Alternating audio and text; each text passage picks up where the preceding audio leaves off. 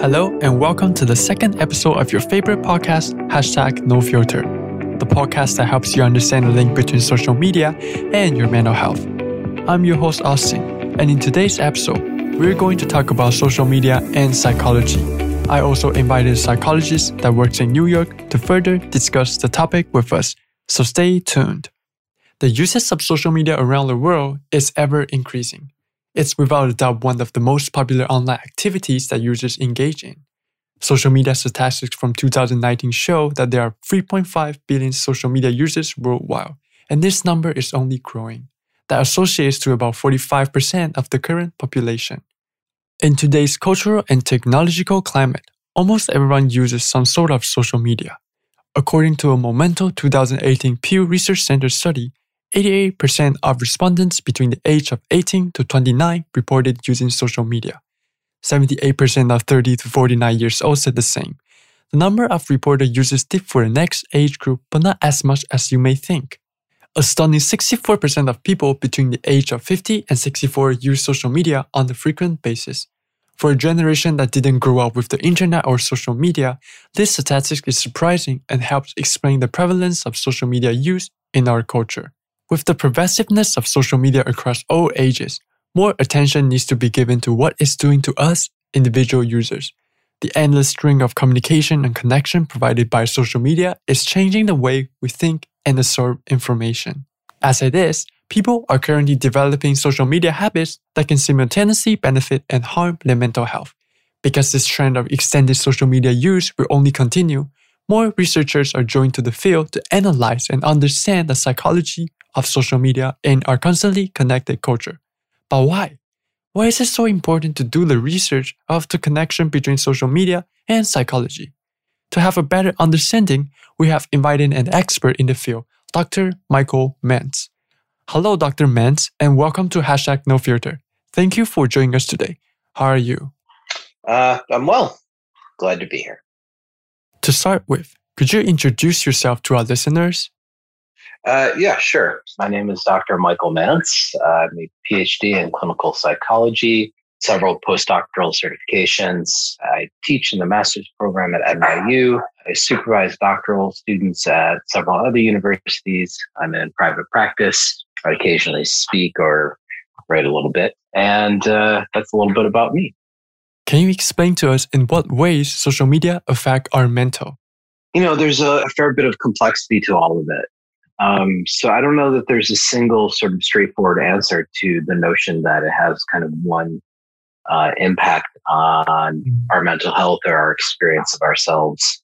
I think sometimes the impact social media, I think depending on the platform and the purpose, um, can be healthy and enjoyable. Sometimes it's powerfully informative and can give you an advantage in life. Other times, of course, it's extremely difficult or painful or disorganizing, perhaps. I, I think there's also you know a real age component and and different people at different ages kind of end up using social media in, in different ways and, and has different impacts nowadays people like to post and share their private life on social media what are the psychological motivations for posting and are there any consequences? Um what are the motivations? You know i i think in general uh, i mean as a gross generalization. Of course it really depends on the person. You know i think some people really need to be seen. Um, that's something that they find uh, an intense craving for and uh, feel intensely stimulated by other people feel, I think, compelled to advertise their opinions. Um, they want other people to agree with them. Um, you know, and then of course there are people who, you know, like to kind of grief other people. I mean, you must be familiar with that term in some way, I think, right? Yeah. Yeah. So, you know, there are people who enjoy griefing other people or you know, trolling. So, so there's, I think, multiple layers to it for multiple people. I think the goal of most platforms is to generate a kind of enduring dialogue, is probably the most generous way to say it. Unfortunately, I think most often, and it's not really dialogue that gets generated, it's more like kind of intense conflict. Um, you know, it's not, uh, generally speaking, a kind of healthy debate between people in which information is being exchanged and views are being altered. I think most frequently on the internet. Um, the, the, again, depending on the platform and the age, mostly what's happening is is people are there to advertise their particular opinion. It's not like a, a again a free flowing exchange of ideas between healthy minds. You know, it, it often devolves into other things. So different people, I think, have different kinds of motivations in, in terms of getting involved with that. Again, I, I you know, and it, I think it also very much depends on the platform. Um, you know, I think people get involved in creating TikToks for a very different reason than some people, you know, put pictures of, of their grandchildren on Facebook. I think these are, are sometimes some very different kinds of motivations. The other thing that I think we'd be really remiss not to acknowledge is that, you know, I think uh, sexuality goes a long way on the internet and being found to be desirable and perhaps even to profit off of that in one way or another um, is also a, a really uh, powerful motivator for a lot of people. It's kind of very complex landscape. It's, you know, we've come a long way from, you know, uh, MySpace or whatever. Um, yeah, and you know, and then of course people are using it to like market all sorts of stuff, and, and it's kind of become this this hydra, if you will. Really, yeah. I think it takes some time, and some skill, and some experience to learn how to not get drawn into various kinds of interactions. I think it's especially difficult uh, for a lot of women. You know, depending on the platform, you know, if they post a picture of themselves or something on Reddit uh, or some other platform, you know, the amount of hypersexualized and extremely aggressive comments that they receive almost immediately is, is kind of outrageous in a way or troubling, uh, depending on, on your viewpoint. So I think that's generally really difficult. I think, especially for, you know, younger women who, um, you know, might find that it maybe initially thrilling to some degree, but also, of course, extremely fright- frightening. Of course, there's there's very little accommodation for notions of legality around age and so on and so forth. So it can be a really complex, difficult environment. Um, and that's for a savvy user. I think for people who are less savvy, um, or perhaps less um, willing or able to interrogate what they're seeing or what their people are saying to them, it can be really kind of a disastrous experience. Yeah. Alternatively, alternatively, um, sometimes it can be powerfully uplifting. You know, people can rally around a person or a cause. Um, you might learn information that you would never have access to otherwise. Yeah. Um, you might learn truths about things that are perhaps uh, forbidden in, in your place of origin, in your religion of origin, perhaps, yeah. um, that are, are critical to know. It giveth and it taketh away, I suppose, is one way to talk about it. The article Social Networking Sites and Addiction pinpointed some reasons why people become addicted to social networking sites. These reasons include lower self esteem and a general anxiety about being excluded. Why is that? Um, well, you know, I have to uh, be sort of frank. Um, I don't love the term addiction for this kind of stuff. Yeah. Um, I, I, think addiction uh, as a notion kind of gives people like an easy handle on certain kinds of ideas. Mm. Um, I, I, think, you know, from a, a more um, precise technical standpoint, uh, I think you're thinking about compulsivity Mm-hmm. um, and a kind of more reflexive response to internal feeling states. We're allowed to kind of think about things that way. It, it makes a little bit more sense. It makes a little bit more sense that when people are feeling low or unhappy or alternatively unfulfilled, any number of these platforms are, are places to go um, to assuage that feeling in a certain kind of way um, or perhaps a series of thoughts that they're having or whatever may be going on for them. You know, so again, uh, really when you sort of dig down with any particular person, really feeling lonely and empty and unlovable, right? These are really intolerable kinds of experiences. Um, you can see how they might use something like Tinder to assuage that uh, simply by swiping right and hoping that, that somebody matches with them not particularly because they want to be with someone else, perhaps, but because that experience neutralizes something really unpleasant for them. and so that could be one motivation. Um, you know, other people, you know, feel a certain kind of thrill um, when they find out new information about something. You know, and then there's there's also again, and I think uh, different effects happen for different age groups, but also a sense of, of perhaps being included in some movement. Uh, you know, I, I don't know something happened over here in, in the states uh, in the stock market with a particular uh, stock for a company called GameStop. Uh, GameStop, I'm sorry. Um, I don't know if that sort of made any news over where you were, but uh, it was a big deal on Reddit, and a lot of people sort of joined in, and it came it became kind of a culture and class flashpoint around the stock market, really, basically, mm-hmm. and making money. And um, you know, certain kinds of people really wanted to be included in that. You know, so and then we can see here uh, any number of reasons why people want to to join into something that they feel is, you know, in this case, um, a, a, kind of moral position, class position, really, um, and and sort of striking back at at the forces that they see as arranging our world. So, you know, again, it, it's a really complex kind of domain. According to my research, social media can shape people's identity because people can create multiple accounts on social media. What is your opinion about this? I mean, I think it's an interesting idea. I don't know that I would see it as the internet shaping somebody's identity or, or character or something along those lines. I, I think from my way of looking at things, it would be sort of more like um, uh, it is something about them is revealed. They have an opportunity to express or explore something about themselves that perhaps otherwise might have gone unelaborated.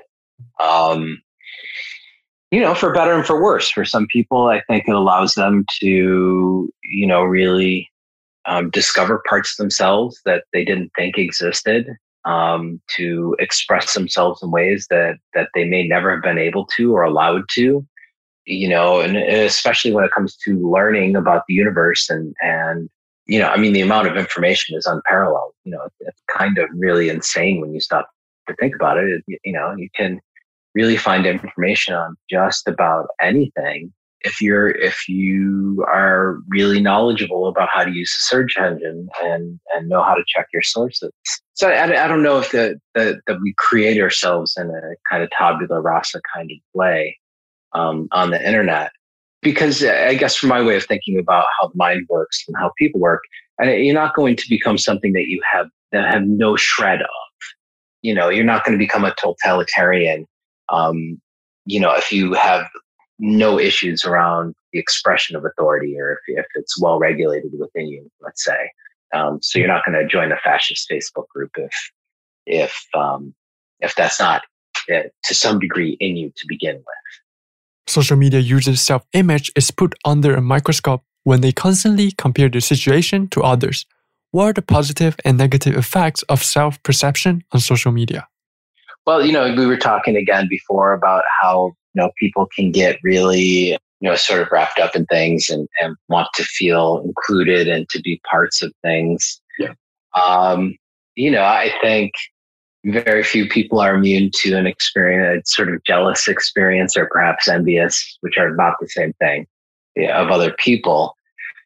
Um, so I, I, think it, it takes a lot of savvy um, and experience not to get drawn into that kind of, you know, um, situation online. I mean, to be frank, but this I don't think is is a product of social media, particularly. Um, you know, in the U.S., we we have a, a, phrase keeping up with the joneses which i believe probably is in england as well or would be used in england as well uh, or the uk i suppose. Um, and and that that captures the notion that you see your neighbors ha- having things having experiences um, doing things um, and you become envious of them because they have things that you don't and you feel compelled to match them in some way you know, I think a lot of it is is just kind of the basic human experience written in a different medium, if you will. Um, but I, I think be fair, there is a lot to be gained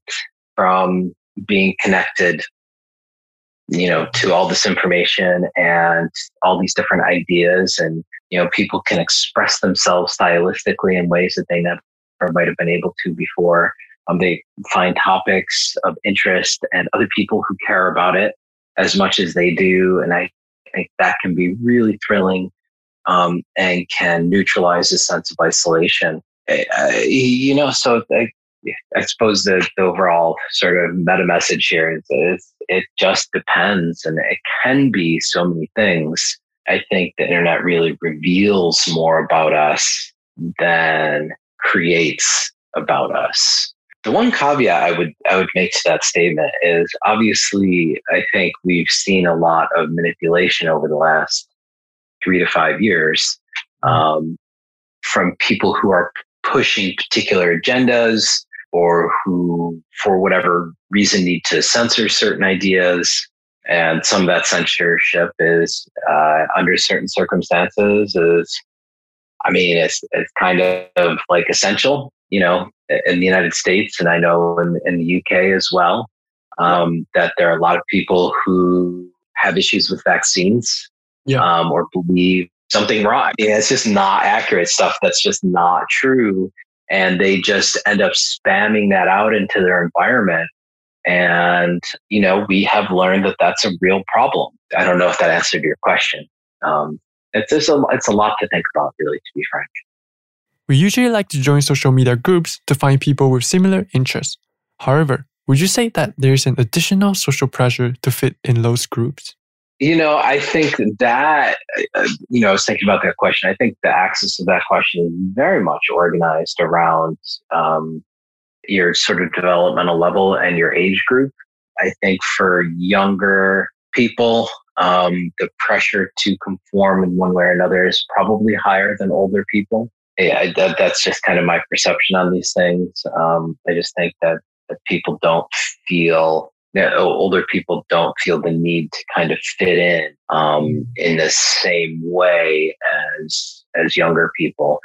I think even you know sort of people in their twenties. I, I, think you know for people in their twenties, I think the the question shifts from do I fit in to am I extremely attractive to other people and do I look successful so I can attract somebody or many people perhaps as the case may be.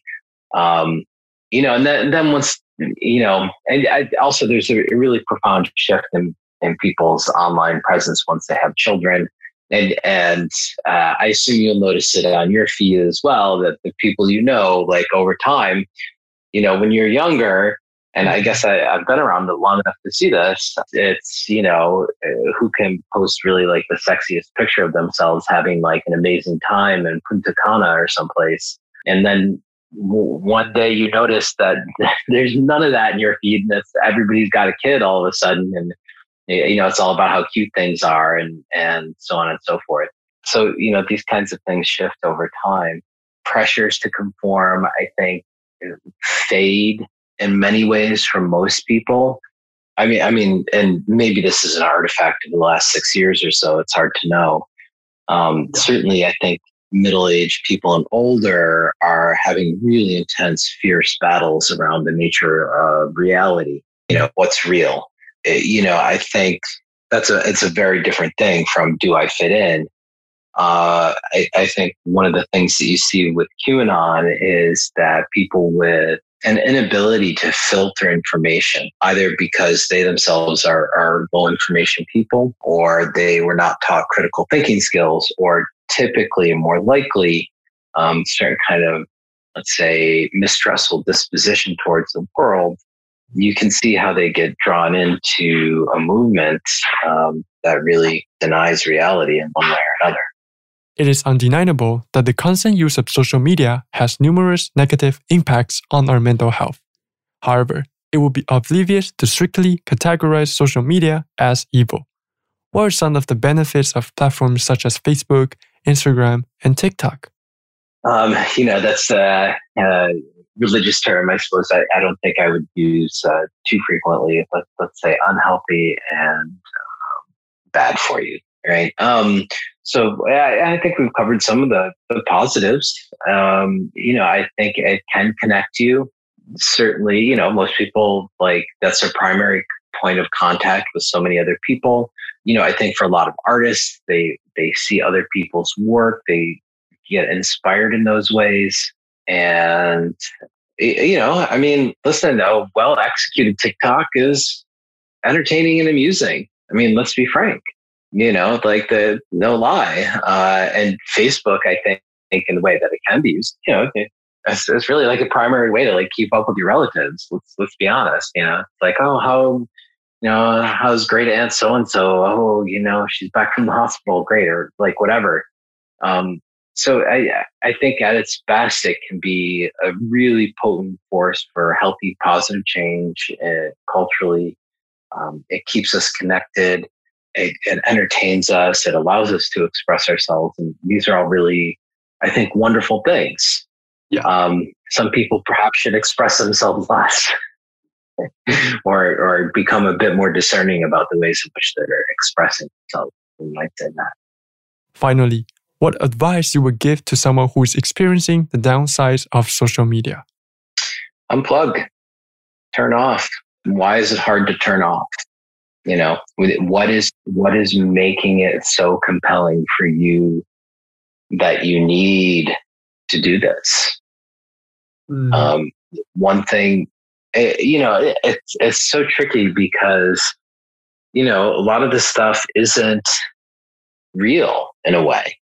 The internet is not an actual place you can go to. Um, Facebook is not real; it's artificial. It's manufactured in every way.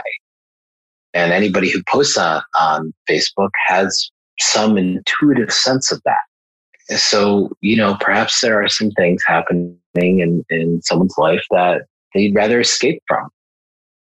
And um, you know only to find that they kind of exist in a parallel way in this other kind of liminal space. Um, so the real kind of question to ask is why do i feel compelled to keep going back even though i'm unhappy what's going on with that how do i understand myself in these moments right? And if it's because I feel lonely, you know, why am I so lonely? What's happening? It's because I'm I'm craving sexual attention. Okay, mm-hmm. well, why is that lacking in the rest of your life? You know, mm-hmm. so on and so forth. I mean, I mean, there are many, many, many reasons. So, so to get a sense of what's happening internally, you know, and then then you can make some better choices around whether you actually want to be involved with all this stuff. Yeah, you may, you may not. Thank you so much for joining us today. Sure. Great. Pleasure to be here. I really appreciate you taking the time on my show. Okay. Take care. Thanks to Dr. Mance for sharing his excellent insights on social media addiction. Hopefully, his insights will make us all reconsider what motivates or driving our social media usage and how we can develop healthier online habits. Like Dr. Mance said, we're all seeking acceptance and validation. But when we adopt critical thinking habits, we start to see where social media distorts our reality. Obviously, there are great sides to social media, but we just need to take a moment and see the difference between what is helping and what is harming. Thanks for listening to hashtag no filter with your host Austin. I hope you enjoyed this episode.